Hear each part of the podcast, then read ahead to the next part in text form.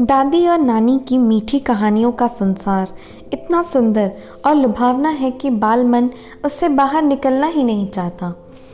हर बालक यही चाहता है कि कहानी बस चलती ही जाए।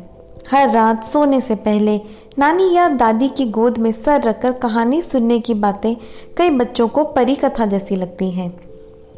कहानियाँ जो कि हमारे सुंदर मन को विचार दें, मस्तिष्क को कल्पना की ऊँची उड़ान दें और भावनाओं के जुड़ाव का माध्यम बन जाए। इसी कड़ी में मैं अंजलि मिश्रा लेकर आई हूँ चली कहानी। चली कहानी आपको ले चलेगी अपने बचपन में, जहाँ साथ मिलकर हम सब एक साथ अपनी पुरानी यादों को ताज़ा करेंगे।